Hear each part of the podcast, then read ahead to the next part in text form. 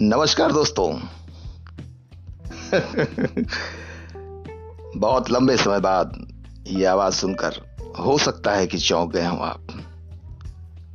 क्षमा प्रार्थी हूँ आप सभी से, बहुत लंबे समय तक आप लोगों से दूर था।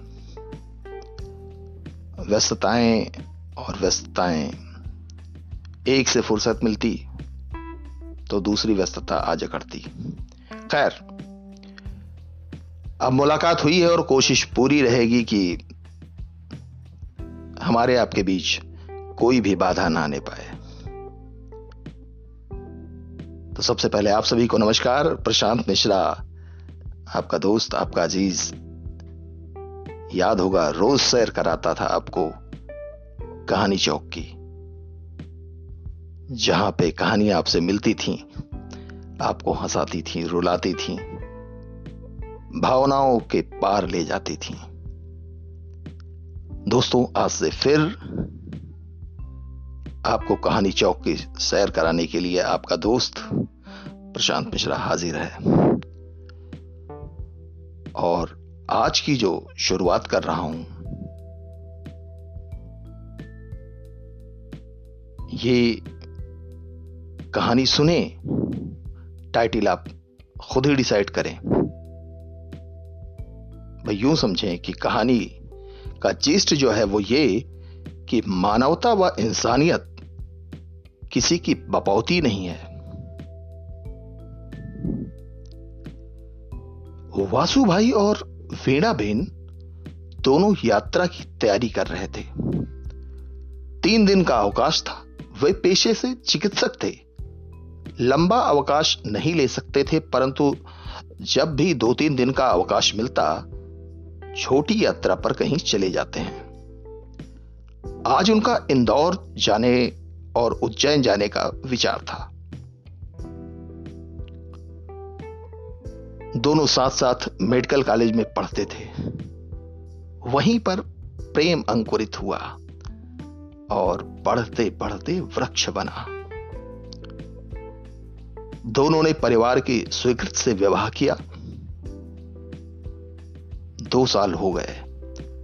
संतान कोई नहीं थी, इसलिए यात्रा का आनंद लेते रहते थे। विवाह के बाद दोनों ने अपना निजी अस्पताल खोलने का फैसला किया। बैंक से लोन लिया।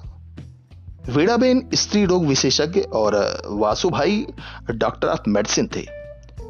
इसलिए दोनों की कुशलता के कारण अस्पताल अच्छा चल निकला था। आज इंदौर जाने का कार्यक्रम बनाया था। जब मेडिकल कॉलेज में पढ़ते थे वासु भाई ने इंदौर के बारे में बहुत कुछ सुना था। नई नई वस्तु है खाने के शौकीन थे। इंदौर के सर्राफा बाज़ार और छप्पन दुकान पर मिलने वाली मिठाइयाँ नमकीन के बारे में भी सुन रखा था। आ, साथ ही महाकाल के दर्शन करने की इच्छा थी इसलिए उन्होंने इस बार इंदौर और उज्जैन की यात्रा करने का विचार किया था। यात्रा पर रवाना हुए आकाश में बादल घुमड़ रहे थे। मध्य प्रदेश की सीमा लगभग 200 किलोमीटर थी। बारिश होने लगी थी। मध्य प्रदेश सीमा से लगभग 40 किलोमीटर पहले छोटा शहर पार करने में समय लगा। कीचड़ और भारी यातायात में भारी कठिनाई से दोनों ने रास्ता पार किया। भोजन तो मध्य प्रदेश में जाकर करने का विचार था, परंतु चाय का समय हो गया था। उस छोटे से शहर से चार किलोमीटर आगे निकले सड़क के किनारे एक छोटा सा मकान दिखाई दिया, जिसके आगे वेफर्स के पैकेट लटक रहे थे। उन्होंने विचार किया कि यह कोई होटल है। वासु भाई ने वहाँ गाड़ी रोकी, दुकान पर गए। कोई नहीं था, आवाज़ लगाई। अंदर से एक महिला निकल कर आई। उसने पूछा, क्या चाहिए भाई?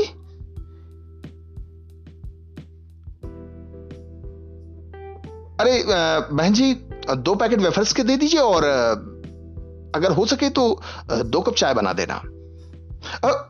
थोड़ी जल्दी बनाना। हमको बहुत दूर जाना है। पैकेट लेकर के वो गाड़ी में चले गए। वेड़ाबेन और दोनों ने पैकेट के वेफर्स का नाश्ता किया। चाय अभी तक नहीं आई थी। दोनों निकल करके दुकान में रखी हुई कुर्सियों पर बैठे। वासु भाई ने फिर आवाज़ लगाई, अरे बहन जी, चाय बनने में इतनी ज़्यादा देर? थोड़ी देर बाद वो महिला अंदर से आई। बोली अरे भाई, बड़े बाड़े में तुलसी लेने गई थी। तुलसी के पत्ते लेने में देर हो गई। अब चाय बन रही है। थोड़ी देर बाद एक प्लेट में दो मैले से कप लेकर के वह गर्मा गर्म चाय लाई। मैले से कप को देखकर वासु भाई एकदम से अपसेट हो गए और कुछ बोलना चाहते थे, परंतु वीणा बेन ने हाथ पकड़कर उनको रोक दिया। चाय के कप उठाए, उसमें से अदरक और तुलसी की सुगंध निकल रही थी। दोनों ने चाय का एक सिप लिया। ऐसी स्वादिष्ट और सुगंधित चाय जीवन में पहली बार उन्होंने पी। उनके मन की हिचकिचाहट दूर हो गई। उन्होंने महिला को चाय पीने के बाद पूछा, अरे बहन जी, कितने पैसे? महिला ने कहा भैया बीस रुपया। वासु भाई ने सौ का नोट दिया। अरे भैया छुट्टा नहीं है बीस रुपया छुट्टा दे दो। वासु भाई ने बीस रुपए का नोट दिया। महिला ने सौ का नोट वापस किया। वासु भाई ने कहा कि आ, हमने तो वेफर्स भी लिया है ना? अरे तो भैया, ये पैसे उसी के हैं। चाय के पैसे नहीं लिए हैं। अरे बहन जी, फिर चाय के पैसे क्यों नहीं लिए आपने? भैया, हम चाय नहीं बेचते हैं। ये होटल नहीं है। फिर आपने चाय क्यों बना दी? अरे भैया, अतिथि आए। आपने चाय मांगी। हमारे पास दूध भी नहीं था, पर ये बच्चे के लिए दूध रखा था। परंतु आपको मना कैसे करते? इसीलिए इसी के दूध की चाय बना दी। अभी बच्चे को क्या पिलाओगे?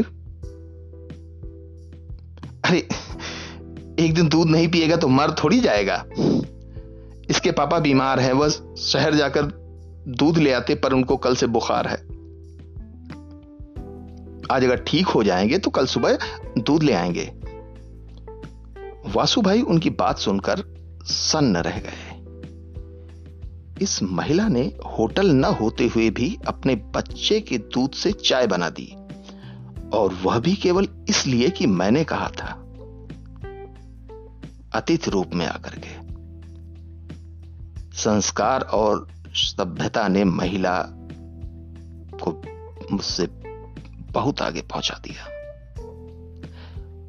उन्होंने कहा कि अरे बहन जी, हम दोनों डॉक्टर हैं। आपके पति कहाँ हैं, बताएँ? अब हमको महिला भीतर ले गई। अंदर गरीबी पसरी हुई थी। एक खटिया पर सज्जन सोए हुए थे। बहुत दुबले पतले थे।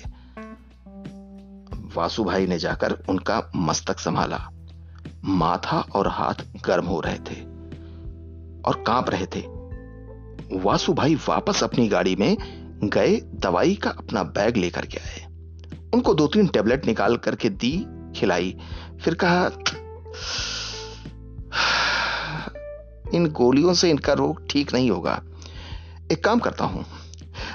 आ, म, मैं पीछे शहर जाकर के और इंजेक्शन और एक बोतल लेकर के आता हूँ। वीणा बेन को उन्होंने मरीज़ के पास बैठने को कहा। गाड़ी लेकर के गए, आधे घंटे में शहर से बोतल इंजेक्शन लेकर के आए और साथ में दूध की थैलियाँ भी लेकर के आए। महिला को इंजेक्शन लगाया, बोतल चढ़ाई और जब तक बोतल लगी, दोनों वहीं बैठे रहे। एक बार और तुलसी अदरक की चाय बनी। दोनों ने चाय पी और उनकी तारीफ़ की। जब मरीज़ दो घंटे में थोड़ा ठीक हुए, तब उन दोनों ने कहा कि अब हमें आगे बढ़ना होगा और वो वहाँ से आगे बढ़ गए। तीन दिन इंदौर उज्जैन में रहकर जब लौटे तो उनके बच्चे के लिए बहुत सारे खिलौने और दूध की थैली लेकर के आए। वापस उस दुकान के सामने रुके। महिला को आवाज़ लगाई, अरे बहन जी! अब दोनों लोग बाहर निकल करके आ गए। उनको देखकर वो बहुत खुश हुए क्योंकि वो बिल्कुल स्वस्थ हो गए थे। उन्होंने कहा, भैया, आपकी दवाई से दूसरे दिन ही बिल्कुल स्वस्थ हो गया। वासु भाई ने बच्चों को खिलौने दिए, दूध के पैकेट दिए, फिर से चाय बनी, बातचीत हुई, अपनापन स्थापित हुआ। वासु भाई ने अपना एड्रेस कार्ड दिया और कहा, जब भी आओ, ज़रूर मिलो। और दोनों वहाँ से अपने शहर वापस लौट गए। शहर पहुंचकर वासु भाई ने उस महिला की बात याद रखी और फिर एक फैसला लिया।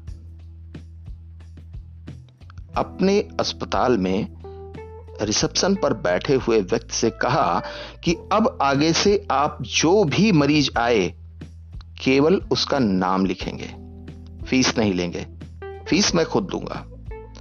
और जब मरीज़ आते तो अगर वह गरीब मरीज़ होते तो उन्होंने उनकी फ़ीस लेना बंद कर दिया। केवल संपन्न मरीज़ देखते तो ही उनसे फ़ीस लेते। धीरे धीरे शहर में उनकी प्रसिद्धि फैल गई। दूसरे डॉक्टरों ने सुना, उन्हें लगा कि इस कारण से हमारी प्रैक्टिस कम पड़ेगी और लोग हमारी निंदा करेंगे तो उन्होंने एसोसिएशन के अध्यक्ष से कहा। एसोसिएशन के अध्यक्ष ने डॉक्टर बसु से कहा कि आप ऐसा क्यों कर रहे हैं, डॉक्टर साहब? तब वासु भाई ने जो जवाब दिया, उसको सुनकर उनका मन भी उद्दलित हो गया। वासु भाई ने कहा, देखिए, मेरे जीवन में हर परीक्षा में मेरिट में पहली पोजीशन पर मैं आता रहा। एमबीबीएस में भी एमडी में भी गोल्ड मेडलिस्ट बना। परंतु सभ्यता संस्कार और अतिथि सेवा में वह गाँव की महिला, जो बहुत गरीब है वो मुझसे बहुत आगे निकल गई है।